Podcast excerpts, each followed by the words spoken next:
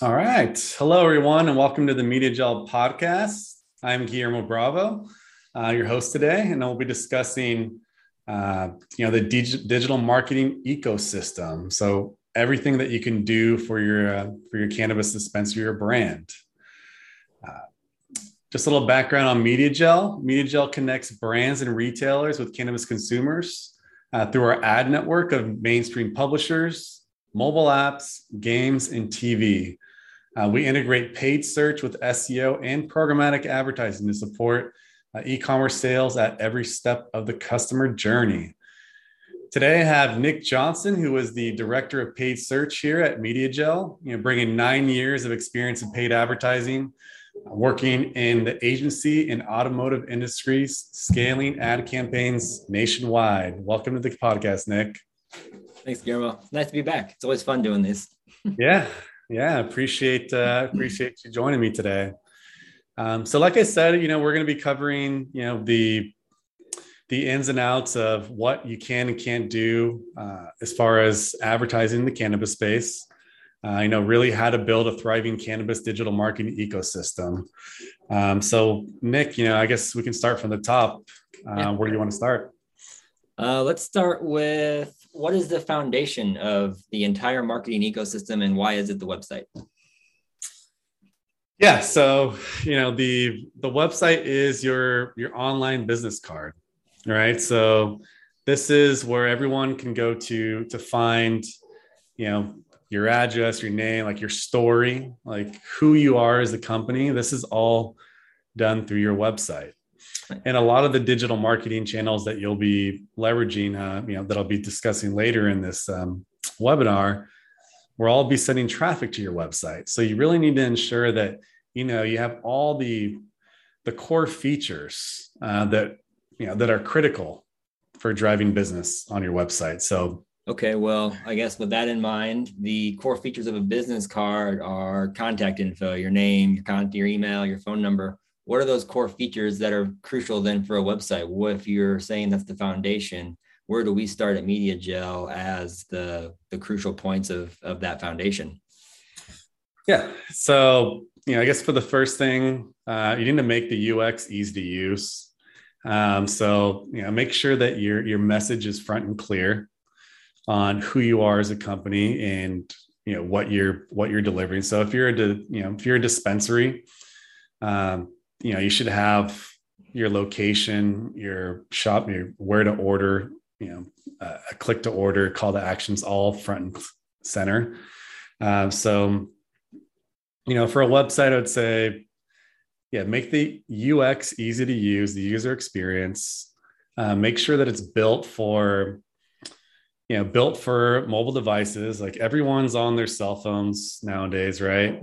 Uh, so ensure that uh, the website is really easy to use on your cell phone or mobile devices but it's also built for for tablets as people are on their ipads as well uh, and desktop. So making sure that the website is available across all uh, those channels um, and then make sure that the website loads fast.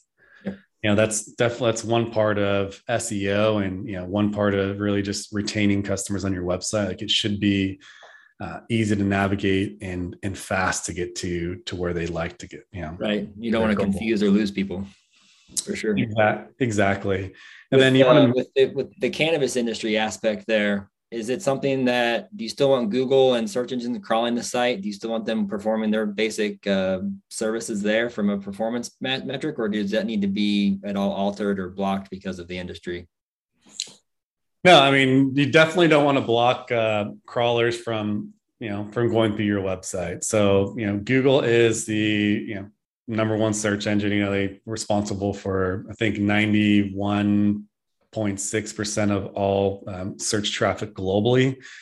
Uh, so you want to make sure that your cannabis store or your brand is, and, and your website is crawlable by search engines so that uh, you know you can start to get that organic traffic and you know we'll share a little bit uh, you know to to why that is it's you know it's a crucial part of your part of your business long term um you know i'd say one thing i i didn't didn't mention as far as like um you know make clear call to actions. You know so you know for a dispensary website you know you should have an order online button like front and center. And if you're on your cell phone, it should be maybe on the top right or the middle of of your page. And uh, you know, on your on your phone, yeah, on your phone, you want to make sure that it's uh, above the fold. And by above the fold, meaning you know you don't have to scroll to actually get to the call to action. It should be like right there, uh, you know, as soon as you load the website. Okay, cool. And so for from the MediaJel side for us, what does that all typically entail? What does that cost cost wise? What does that run if we needed to go in and and build a whole site for a client? Yeah, I mean, so you know, working with MediaJel or with an agency, you know, can expect to pay anywhere from like three thousand dollars up to I would say twenty thousand dollars on a on a on like say in a, a multi-store location website, or if you like um, you know, kind of special features. Um, you know, actually, it might be a good exercise right now if we, I can share my screen and I can show you a few examples of sites just to, you know, so people have a good idea. Yeah, it'd be good uh, context, uh, especially in a, a, range from three to 20,000. There's probably different options, customizability, all that kind of stuff probably comes into play. Yeah. Yeah. So I'll just show you. Um, so this, this is uh, VidaCann out of New York.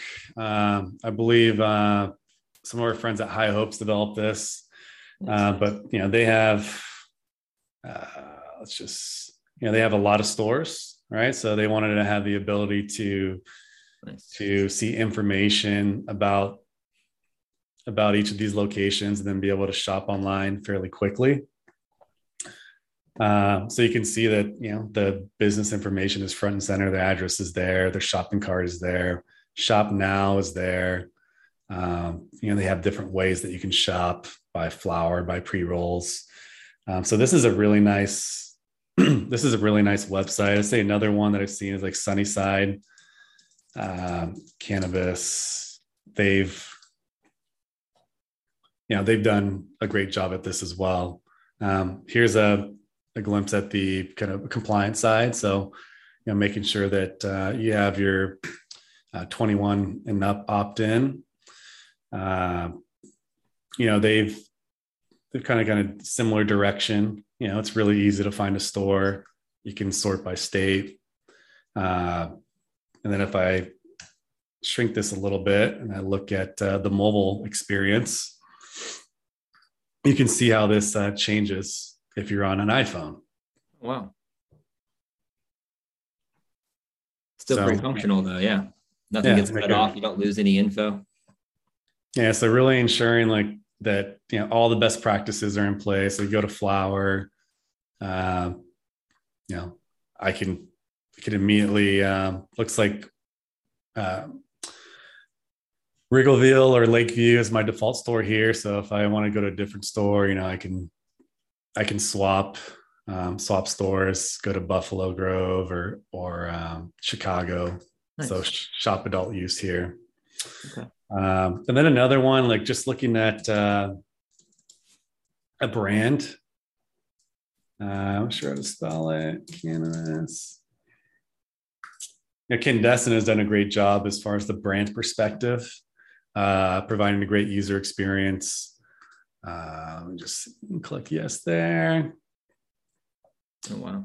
So they have, yeah. What sets them apart is I believe they use the Jane menu um, so that you can actually find stores uh, near you if you share your location.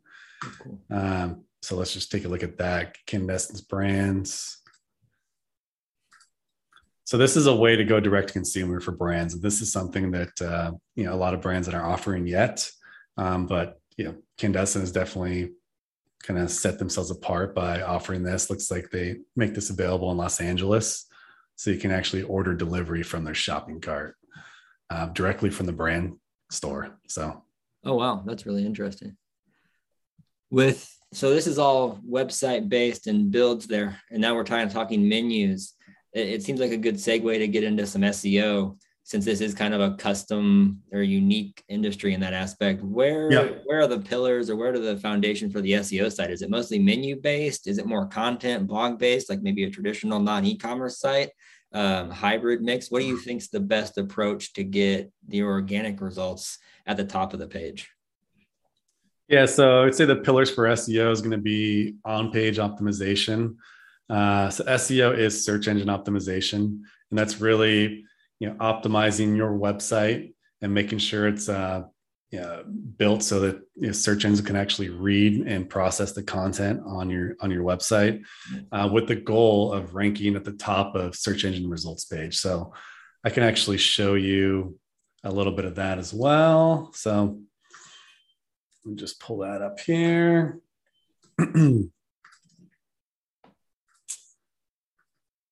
so um, let's say uh, in San Diego, and I want to go to a cannabis store. Uh, so at the top here, you'll see this is actually a paid search ad. Mm-hmm. This is something um, you know that we we use uh, on a regular basis. You know, this is your background, your expertise is really um, ensuring that our clients are at the uh, top of the search results page for a paid for a Google ad. Under that uh, would be the organic search results. So our, the goal of SEO for a cannabis store would be to rank in this local pack here. Sorry. Local pack. So there's typically three organic slots uh, for organic search. Uh, so this is the, the local pack. And then under that will be uh, the, you know, kind of the regular uh, organic results. Gotcha. This is um, a few ways that you can rank here. And one thing to keep in mind is, you know, this is on a desktop. So if I were on a on a phone, I'd probably be using my Google Maps app. Um, so if you go into Google Maps and search for a cannabis store or dispensary near me, uh, you know that's what you know that's where these results would be um, here uh, you know urban leaf uh, you know we supported on the seo there so i'm happy to see that they're at the top ranking i was noticing uh, that uh, march and ash looks like they're spending money there so yeah on the seo front you want to ensure that um, you know you your website is built for for search engines. Uh, and on page optimization would be one way to do that. And I'll just kind of show you on Urban Leaf where that would be. so on the header here, um, you know, we have cannabis dispensaries as part of the the title tag. So on page optimization SEO too, that top header. Yeah, so the top header is actually called the title tag. Okay. And I'll just show you where that is here. So the title tag is this this section right here. So you can actually mark this up in your website so that it displays uh, on the search engine results page. Oh, nice. And then this is called your meta description. So that's um, right under right under the title tag. Um, and then I'll just kind of show you. Let's look at a location. Uh, let's do San Ysidro.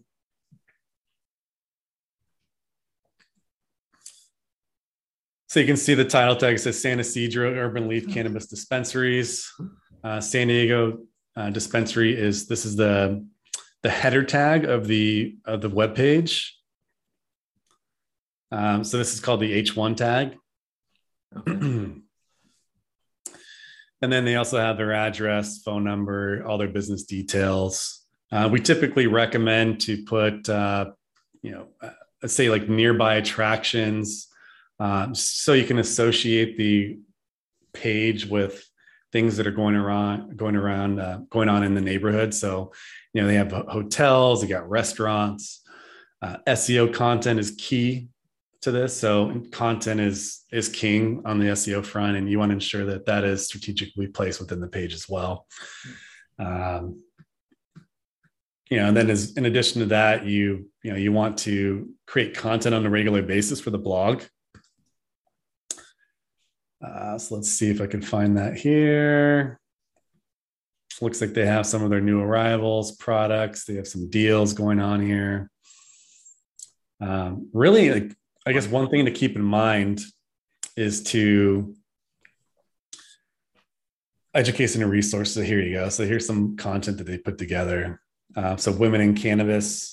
This is uh, one piece of content that was put together. Um, you know, large piece of content. So blog blog posts, uh, content. I, would call it evergreen content. So, yeah. you know, the um, you know, what is you know, the difference between sativas and and indica?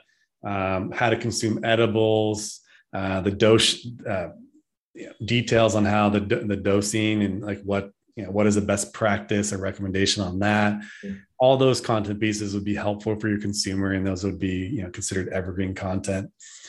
Um, so that's a lot of the on page seo that you know takes place for a website. Okay. Uh, so if know, we just were a client and we just got a new website you know built and running do you need to give Google or the search engines time to to you know start optimizing? When do you start SEO work after you get a new site implemented? Is it hmm. immediate or is there a lag? Uh, yeah. So for uh, for a site, you know, you should really take SEO into place before you even build a site, like take oh. into consideration. Um, so you know, during that first phase, like if you're if a new store that's opening, uh, you can have all the content created and you know you can uh, you know first thing you want to do is set up your google my business listing not like, separate from the site because that can take about two weeks for you to receive a postcard to that address to confirm that that's an actual location that you own. Um, that's kind of brings us to our next point is link building. So seo is heavy on on page seo so a lot of the the title tags descriptions the content uh, everything needs to be marked up uh, with search engines in mind. Uh, we call this schema. So you can actually mark this up uh, for each page. You can say this page is a uh, San Ysidro cannabis store. And then if you have another page for San Diego or for Los Angeles, you, you would mark up each of those individually so that each so that that store that location and that listing shows up you know, as I showed you before in that local pack for every city that you're in. Oh, wow. Um, so that's, you know, there's a big difference between, you know, when you're managing SEO for one location versus, you know, 100 stores. Yeah. You know, there's a lot more to it. Um, so you really want to ensure that you, the infrastructure and, and, the, and the site map of your website is in place and that it's all managed by, you know, either in-house if you have someone on the SEO side or through a partner agency. Okay. So if you're matching or tagging up in the the link building, if you're doing each, you know, location page by city and, and cannabis store, does that only apply to the location page or do you have to then tag all of the like main pages with all of that those tags or do you, how do you how do you differentiate there? Yeah, so for for each page you'd mark them up separately and then uh, for anything that involves a location, there's kind of like a different language that you you'd mark up. It was like location schema. Gotcha. Uh, and then you would connect that to uh, you, your um, Google Search Console. So Google Search Console allows you to submit your sitemap and also uh, check to make sure your schema is valid. Nice. Uh, so there's there's a lot of technical components to the back end of you know for for search engine optimization and SEO, um, but it is you know one of the i would say the top digital marketing tactic for driving e-commerce revenue to your site i mean we have you know let's say between uh, all our clients i would say it's you know 70% of all their yeah. online sales is coming from seo yeah, so I know. I work in paid search. I see it. I lose to them every month. yeah. Um, so with that being said, you know, what are the monthly costs then? If you're you're driving all this revenue, how does that work? Is there are there certain tactics you can start with to, to minimize cost? Would you have to grow into a more expansive plan? Is that does that differ if you're an MSO versus single operator as far as that uh, implementation goes? Yeah, so I would you know set a budget for each location. Um, I would say a thousand dollars minimum. That's I mean that's honestly not enough. Uh, you know, so at least dedicate a thousand dollars to it. I would say three thousand dollars for a location like San Diego. It may take you five thousand dollar plus because there's just high competition. Uh, and San Diego is known for digital marketers, so you know there's every cannabis store in San Diego is investing a significant amount of money in in this tactic. So you know San Diego, Los Angeles, San Francisco, Oakland, you know all those cities are are going to have high competition, but there's you know high return on investment, right? So, um, yeah, we've we have partners that are spending upwards of ten thousand dollars on one store because it's that you know it's that crucial to their business. So in that aspect, then is that a a play where there is it a volume thing? Is that a lot of content being produced? Is that a, is that a, a numerous number of like backlinks and tags in the meta um, descriptions or the uh, that yeah. area, or how does that work? Yeah, I mean, it's going to be heavy on content and then heavy on link building. So, link building is what takes place uh, outside you know, the website. So, it's another website linking to yours. Uh, I guess the easiest way you can look at it is uh, like social media, like you post an image and people up like that. It's the same thing. Like people are giving, you know, saying that you're a credible website and they're giving okay. you an vote. Um, so that's where a lot of the the funds are spent uh, because that's how you increase trust and authority with Google is really like building your backlink profile. Okay. Interesting.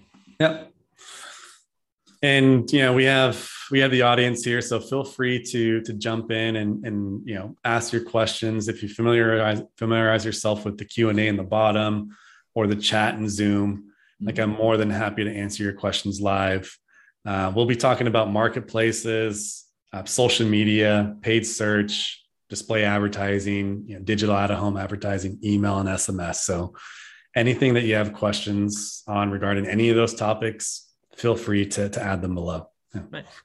yeah. Good little segue into our marketplace uh, discussion then. And I, yeah, I think we've got our pre uh, pre thought of questions. We've got one Q and A here. Uh, how long does it take to see increase in sales on a website? And I assume that would be after uh, an SEO implementation, Jim. So after kind of an initial launch and, and structure of SEO, when can you see that increase in those returns? Yeah, so SEO is going to take, I would say, give it three to six months at least to see some traction. Uh, SEO is a triathlon. it's a, it's a, it's a long process. Uh, you know, it's involves all the pillars I mentioned before, you know, on page optimization, content, link building, uh, you know, really building your listings across all platforms like Yelp, Google, Bing, Foursquare. Like there's a lot of places uh, that you you have to build your presence. Um, so you know, be patient with those efforts um, because it is it is worth the investment in time.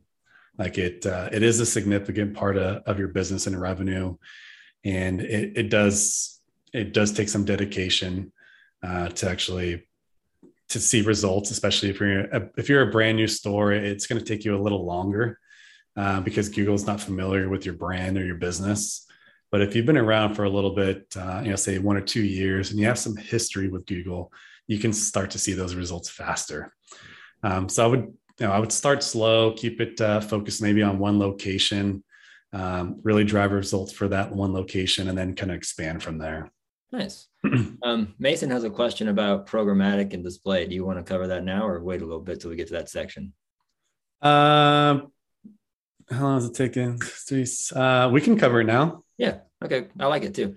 Uh, is there a way to buy display directly without using a data provider like Surfside, et cetera, Spec- specifically for cannabis accessories, uh, bong, ashtray?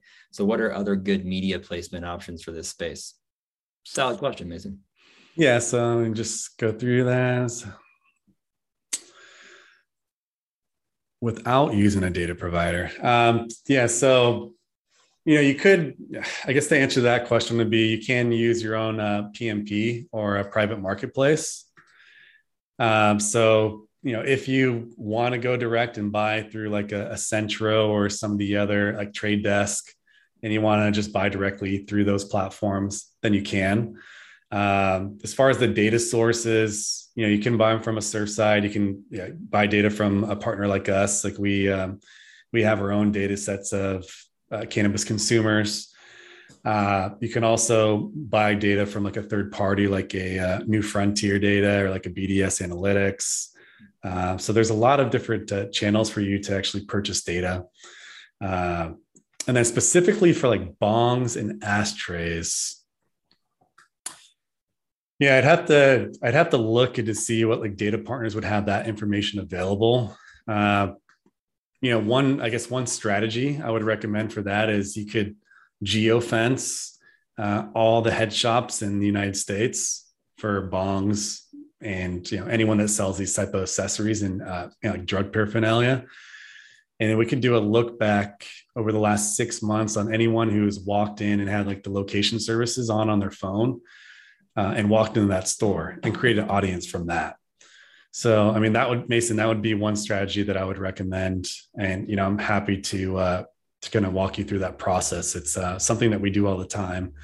Um, you know, especially especially for like uh, head shops and cannabis stores. And if there's any other like ancillary businesses that you you know think people um, would go and visit on a regular basis that would you know be relevant to that audience we can geo fence those as well and create an audience from that nice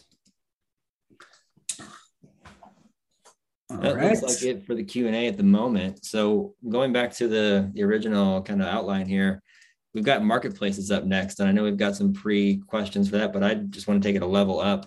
What is a marketplace in this industry? Where does that define at how how necessary are they? Or the usability? What what would you kind of how would you classify marketplaces for the cannabis industry?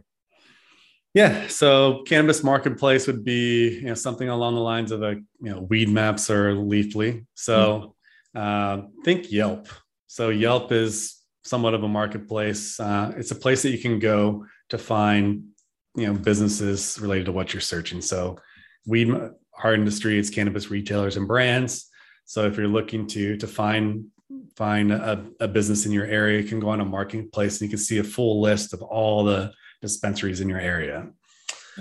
Uh, same thing with um, products. So you know, Leafly and Weedmaps, uh, they're a little different in kind of their offering, but you know, uh, you know, essentially they have their own uh, set of cannabis consumers who they know already buy cannabis products, and you're really like buying into access that those consumers. Okay. Yeah. Because it's only within their network, I would assume.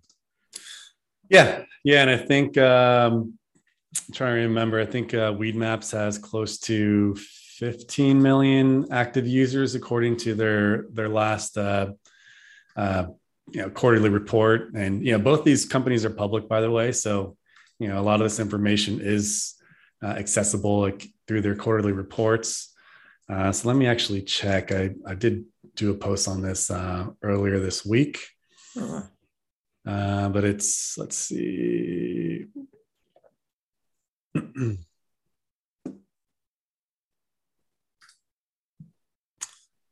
Uh, marketplaces, yeah, I got 13.9 million marketplaces, uh, c- cannabis consumers in Weed Maps and 10 million uh, active users in Leafly. Okay. So you get a good chunk of business there that you can you can leverage uh, and get access to the you know to those consumers for your brand.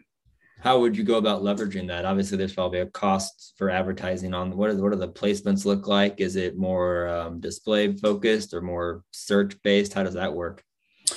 Uh, yeah, so I know that Weed Maps and Leafly they offer like a preferred listing, so you can kind of it's kind of like a paid a, a, a bidding model. Yeah. Um, so if you want uh, be if you want to be the first dispensary in San Diego uh, for that category, then you can kind of pay for that, pay for that, uh, you know, preferred spot. Oh, okay. Uh, so it's almost like the Google search page, but it's just really boiled down to be within the Leafly or Weed Maps marketplace, so that your search is only going to be cannabis, you know, area uh, dispensaries or whatever. But you can pay yeah. for that top listing yeah, you can. So it's a little different. Like Google is more organic, right? So like Google right. wants to provide the the um, best experience for the customer. So it's based on like reviews. It's based on proximity to to uh, where you're searching from. Whereas in like these other platforms like Weed Maps or Leafly, you can actually just pay to get at the top. Um, but you know that you know that can you know entail like there's a lot of competition. So it can get get you into bidding wars. So that's the only kind of downside from that. Um, but the good thing is like you can get uh, you know you can get sales fairly quickly. So uh, you know if I'm a delivery service, I'd probably go down the route of using Weed Maps in California. Uh, they have different market shares as well, so that's another thing to consider. Is like uh, Weedmaps is big in in California. Leafly's bigger in like Washington State. Uh, I know Michigan has a pretty big um, uh, Weedmap saturation. Washington D.C. So it's it's it definitely varies depending on uh, the platform. And actually, there's a great tool that I would recommend so you can actually see like where Weedmaps is being searched for, and that would be at Google Trends. Oh. So if I just did a simple search for Weedmaps in Google Trends, uh, let's just do uh, United States. Oh, you can see right there. So it looks like California, Nevada has pretty solid interest. Oklahoma, Maine, Michigan. Uh, they have the highest saturation. Arkansas, Colorado, Nevada. And if I did a search for Leafly, looks like Arizona's huge on Leafly. Uh, Oregon, Washington, um, same thing, Oklahoma. And, you know, I guess it's fair. Like Oklahoma has I, I think the most cannabis stores for any state. Um, but uh, yeah, they they pretty much gave a dispensary to everyone there. Everybody's got their methods. Yeah. Okay. Um, moving on, then we do have a question in the Q and A. Um, it's from Jim. It's a little. I'm interested to see what your take is here. Um, I'll let you read that one, but it's I sell a natural cleaner online in a small town where local SEO is less effective, which would make sense in a small town with less volume there, right? So, what would be a better strategy than local SEO? Um, I mean, you can do a paid search campaign, right? Um, That's always my answer. That's why nat- sure that was the right answer. Nat- natural cleaner online. I guess you're you're kind of talking about like household and per- personal care products. Um, you know, I guess paid search would be one, and if it's a if it's an actual product, I would probably invest in the shopping feeds. All right. Awesome. So if it's, not, if it's not cannabis related, you can you can get approved in the shopping feeds, and I mean, uh, correct me if I'm wrong, but we can get CBD approved in shopping feeds as well, right? We can get quite a bit, yeah. As long as there's no THC in there, we've had decent uh, success with shopping uh, feeds, shopping ad stuff. Awesome it's a bong cleaner you can eat. So it is cannabis related and very interesting. Um, yeah, I would say the local SEO or the, the SEO would, would be a work, a workaround, but um, I'd be interested in, in trying out some shopping ads for that. Cause I, I do think we could probably find some solutions there, but that's an interesting one, Jim. Thanks. Yeah. So yeah, some more, uh, some bong, bong cleaner. Okay. Got it. All right, continue on, Nick. All right, let's do it. What's got for me? on into social media. So, social media is a big beast. Lots of opinions there. What social media platform would be the I don't know, maybe not best, but just your first focus if you were going to do social media advertising? Um, I guess also is it all advertising versus social or you know, organic posting? How do you marry the two, and and where would you look first? Yeah, so you know, for cannabis brands uh, and retailers, I would say Instagram it would be my number one. Um, yeah, there's a lot of a lot of users. I would say there's there's a lot of users on that platform and Facebook. Like those are the 2 mm-hmm. um, that have you know large uh, audiences of cannabis consumers. Um, the one thing I would uh, you know keep in mind for this is that uh, you know it's it's only meant to build brand awareness. Oh. Uh, you're not you're not supposed to promote the sale or use of cannabis. Uh, you know you can't put deals on there. You can't uh, even put your phone number, your address, anything on your on your Instagram profile. Hmm. Um, and that's actually in the that's actually in their law, like in their uh, policy. So actually, yeah, let me pull that up right now because I was just looking at that earlier. Yeah, I'm curious too. With that, can you put paid promotion behind the ads of the, the post, or is it strictly no promotion at all? This is organic. So, okay. If you you know as far as social media like you know you'll have to uh, you know post um, like images uh, stories on instagram or or facebook. Um, but you can see here is prohib- prohibits any marijuana seller including dispensaries from promoting their business by providing contact information like phone numbers email addresses street address or by using the contact us tab.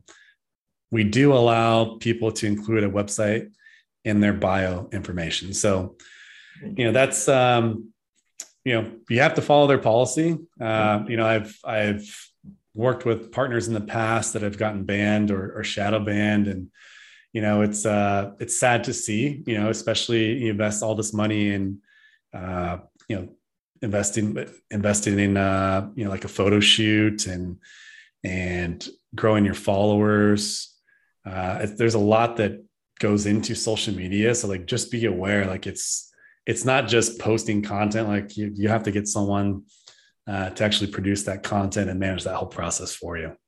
Okay. And i assume with instagram being by meta face or by meta or whatever it is now facebook is the same type of policies then as well yeah? Yeah. Are there any other channels that are more um, open to it or more you know inclusive? Is there anything out there? Yeah, I mean, right. Well, first of all, and there used to be, um, there is no like cannabis only social, uh, like cannabis focused like social media platform right now. MassRoots was one of those in the mm-hmm. past. Uh, but I believe Berner and Weedmaps are putting putting together one uh, that's going to be coming out soon. Oh. So I'd keep an eye out for that one. Uh, LinkedIn is great for B two B. Um, so I mean, I I prefer LinkedIn um, by far over any of this of the any of the other social media platforms because you know they are friendly. Uh, they're not a public company, so that's another reason that you know they they can have their own private you know, their own uh, policies, right. and they don't have to adhere to um, you know what uh, Meta does. So a little more open and lenient when it comes to um, you know talking about cannabis on those platforms. But once again, like it's you have to know the purpose of social media. It's really top of funnel and it's to create brand awareness. It's not to generate sales. It's to build your net. I mean, social network is to build your network. It's for networking with other people. Um, so, you know, I just want to make sure I emphasize that, that people know like, Hey, that's, you really have to use these uh, channels in the right way. Yeah. Um, or else, you know, you can get shut down or banned. Yeah. Yep, makes sense. It looks like Jim had an issue with Facebook ads and they've been um, maybe suspended or no longer allowed to advertise. In that scenario, if you've got 2,000 followers, would you keep the page and just avoid the advertising port and go organic? It sounds like maybe you would because it's the play to do there.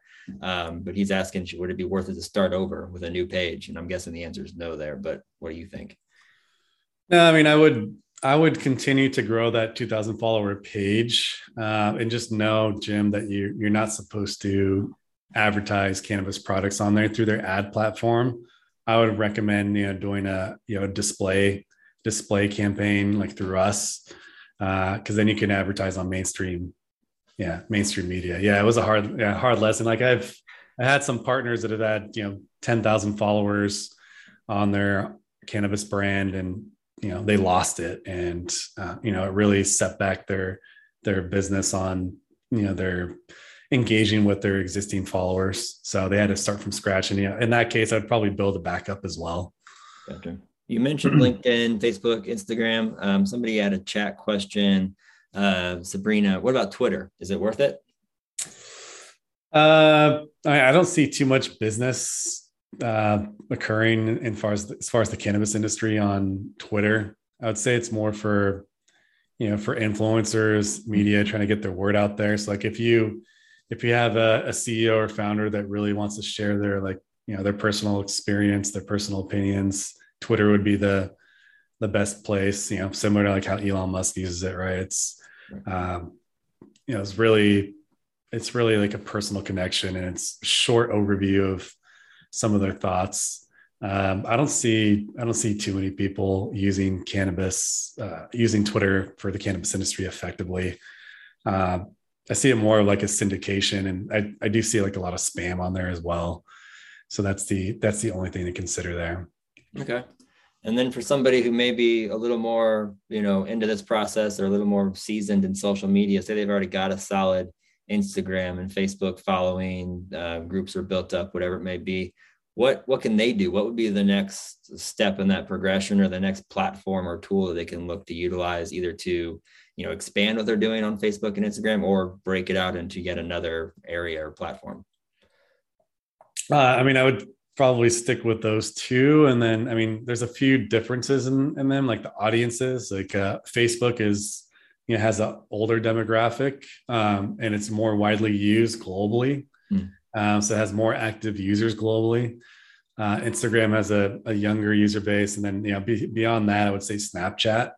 Uh, I do know some like social media influencer agencies that um, give you you know the ability to reach you know a large cannabis consumer base through Snapchat as well. So uh, like swipe up campaigns for clicks, like that's one one thing that you can pay uh, to get exposure to. So that I guess that's the workaround. So you can't pay Facebook and Instagram, Snapchat directly for ads, but you can play you can pay influencers that have you know a million to up to I think a few I know um, have like 30 million followers that they're managing, and you can pay uh, to have them do swipe up campaigns. Uh, so that's a story. You know, someone posts a story, and then you can click on the link in Instagram to go to a, to a project page and you can add a UTM to that so you can track any of the sales from those efforts. Gotcha. Would TikTok be kind of similar than the Snapchat in that area, influencer based and and follower volume would be what you're looking for? Yeah, I would say so. Just the only thing is TikTok is the I mean, it's the most strict out of all the platforms. Oh. So yeah, if any any like showing cannabis flower or anything like it's it's highly restricted. So I would just kind of uh, err on the side of caution for that one. Okay. Yeah. Interesting. Um, how much more? What's what's our run length for this thing? How much time we got? We got 20 minutes. Okay, cool. Let's just keep carrying on. Um, do we want to do paid search or we want to skip over to display advertising? How are you feeling? Uh, let's do high level paid search. Okay. Oh, we were, I mean, I guess we already covered it. I mean, we, yeah. I showed you the Google ad at the top. Uh, I showed you the the Google ad and the um, the local pack. It's essentially you're just paying to skip to the front of the line. And Nick, like, what's you know, as far as like how much does that cost? Like, what do you think? Oh, it depends. It's a cost per click model, obviously. So depending on the market, you can get anywhere from you know a dollar fifty to to four or five dollars a click. So monthly budget, a minimum good minimum level is typically two or three thousand per location. Um, but some locations will will take 7,500 to eight or nine, 10,000 per location. Um, especially if you're more if you're a location based dispensary, but if you're a delivery area, the, the whole delivery region can be covered and uh, costs can be whatever you need it to be to kind of feel like you have adequate coverage from 10, 15, 20,000 and up. Um, we've got some bigger clients that have, you know, 50 plus locations. And so you can you can get your costs up there but they see the return on the back end with with the ROAS that we're tracking and coming through. So it's always a, a money making endeavor. And like you mentioned uh, SEO being the triathlon or a marathon where it's a longer more drawn out endurance kind of product uh, Google ads has that aspect but we get the advantage of I can build a campaign and launch it today and tomorrow. It'll be serving in that top ad spot if it's the right ad in the right place. I don't have to have the the wait time and the the kind of clout built up behind me of validity. We can kind of pay to to cut the line, if you will. Yeah. Yeah, and then uh, to answer your question, Mason, you can you can go through an influencer directly or uh, to an agency that manages them. Uh, Dank City is one that I know um, that manages influencers, and there's Top Tree Agency as well. So those are two that actually manage influencers. And those sound like those are cannabis specific influencer agencies too. So that's even pretty yeah. right there. Okay, crazy. Yeah. All right, moving into display, we kind of touched base on display a little bit, but how does it fit into the overall marketing mix? Uh, if we've got SEO, we've got our website, we've got some paid stuff going on. Where do you throw display in there, and what's its function and focus? Yeah. So, you know, display is going to be top of funnel. Uh, so, you know, think of a digital billboard, right? You're driving down, you're driving down the freeway in Los Angeles, you're seeing billboards. So it's, it's interruptive, right? Like you're on it, you're reading the news, you're reading the news, and you're going to see multiple banners. Uh, and the goal of that is really uh, to support in the rule of seven, right? So, you know, you want the you want a, a potential customer to see your business seven times before they'll actually, uh, you know, make a purchase. Um, that's kind of an old school theory, but it still applies today. Um, so it's really just uh, gaining uh, brand awareness. So, know, when we talk about display advertising, it's um, you know the, the the types that you can use is like banners, right? So you can do um, banner ads on, on publications, uh, mobile apps, games, dating, uh, chat, music streaming, podcast streaming. You can actually do audio ads. Um, you can also do uh, a connected TV, so like streaming video on your on your mm-hmm. uh, like at home device or Roku. And um, then you can also do it on um, gaming consoles. Okay. So there's a lot of places that you can position uh, display advertising, and then in addition to that, I would also kind of throw in digital at home advertising. So, you know, those digital kiosks that you see, mm-hmm. uh, like bus stations or like metro metropolitan areas, airports. Like, there's a lot of places that you can uh, reach cus- customers through digital at home. Um, so yeah, as, as, far as the marketing mix, I would, you know, really it's brand awareness, um, you know, really gaining traction um, as far as, uh, you know, an initial campaign, but there's other campaigns that can run for display advertising that are kind of bottom of funnel. So if a, if someone is you know, come to your website, they, you know, went to your shopping cart, but they didn't check out, um, you can retarget them with ads. Uh, so you can you know follow them around uh, and continue to show them uh, your brand and maybe an incentive or a deal if that's allowed in your state uh, until they come back and purchase from you. So that's um, that's something that we do quite often and it's really successful. And the great thing about that is you know you you have a pixel installed on your website and any traffic that goes to your website whether it's from paid search seo from social media or any any of the channels that all goes into a bucket and you can retarget those with ads re- retarget that audience with ads so there's a few ways that you can use display advertising would all of those out of home the display the uh, i think you mentioned one or two others in there that i'm the the um, the little just uh, yeah, kiosks. Yeah. would those all be the same programmatic or display campaign essentially and it's just different placements or would that have to be an individual decision to be in those certain areas or those certain places? Um, you know, that would be kind of discussed when, when you're building out a marketing strategy. So banners would be uh, one campaign, and I would say video would be a different campaign type. Uh, audio would be another, and then digital out of home would be a separate. So if yeah. you wanted to, if I wanted to advertise in like bars, you know, because they're 21 and up, and I know they have a compliant audi- compliant audience, then I can run that as a campaign. Um, so that's yeah, I would consider them separate. Gotcha. That makes sense. There's a question here um, in the Q and A from Hannah that I think would be interesting if we have any insights to. I don't know if we do, but basically she's asking some dispensaries seem to be able to post pretty much whatever they want, bud, cannabis language, etc., um, and graphics and whatnot, but they can't literally post anything without getting flagged or removed is there a, a, differentiation there? Is there anything maybe that you can pinpoint? Is it a, a, a, page setup, you know, parameter or something that perhaps is off?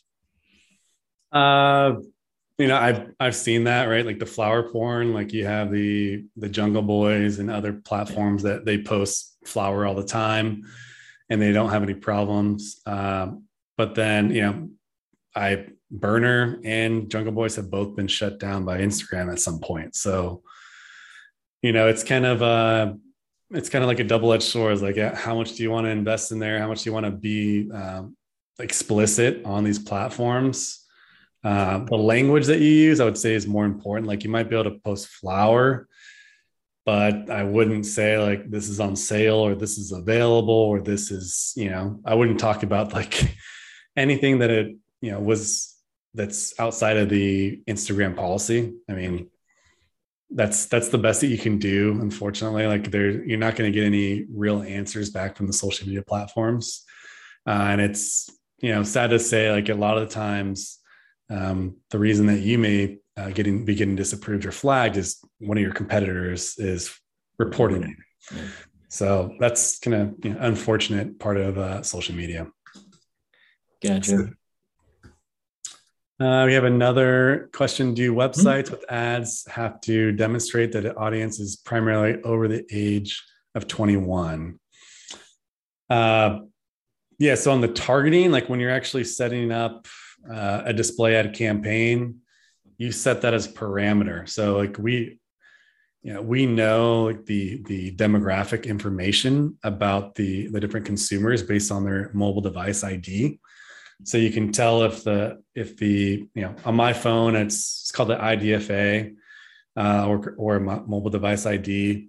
It's almost like a, a, mobile social security card kind of social security number. So um, they'll know that I'm like male 37, uh, and you know uh, I guess where I'm where I'm visiting, and you know what uh, what stores I visit on a regular basis. So on the advertiser side, I can choose that information and say, hey, like I only want to advertise that people are t- female and 21 and up. Or if I'm in Canada, it can be 18 or 19 and up, like depending on what the right uh, com- the regulations are in your state or province. Um, so I would just keep that in mind that it's uh, you do have the capabilities of kind of gating or only targeting people that are 21 and up with uh, display advertising or programmatic. Uh, you can do the same with Google Ads as well, right? Yeah, the, the ranges are a little broader, but you can. I, I want to, off the top of my like head, 25. I think it's yeah. 24 to 31 is the lowest that we do. And then we just, we lose a couple people in the 21 to 23 range. But for compliance, that's completely worth it. Yeah. And I believe in California, it's like 71.6% of all your um, people that see your advertisers have to be of the compliance yeah. age. So that's where like digital digital marketing, this whole ecosystem is you know that much more powerful because you can actually limit that. Uh, and then you can provide proof. So if you go into like Google Analytics, you can actually export all your demographic information, uh, and you can show that as proof if you know you get audited by one of the regulatory um, um, you know systems. So, gotcha. uh, and that's you know one reason why you know it's a you know kind of uh, veer clients away from doing billboards because it's a little harder uh, to show proof on who you're actually reaching. And then there's no way to actually attribute uh, that to a sale. So besides asking in store like hey where did you hear about us? Right. It was billboard. Yeah. Which is a hard one to close. Yeah.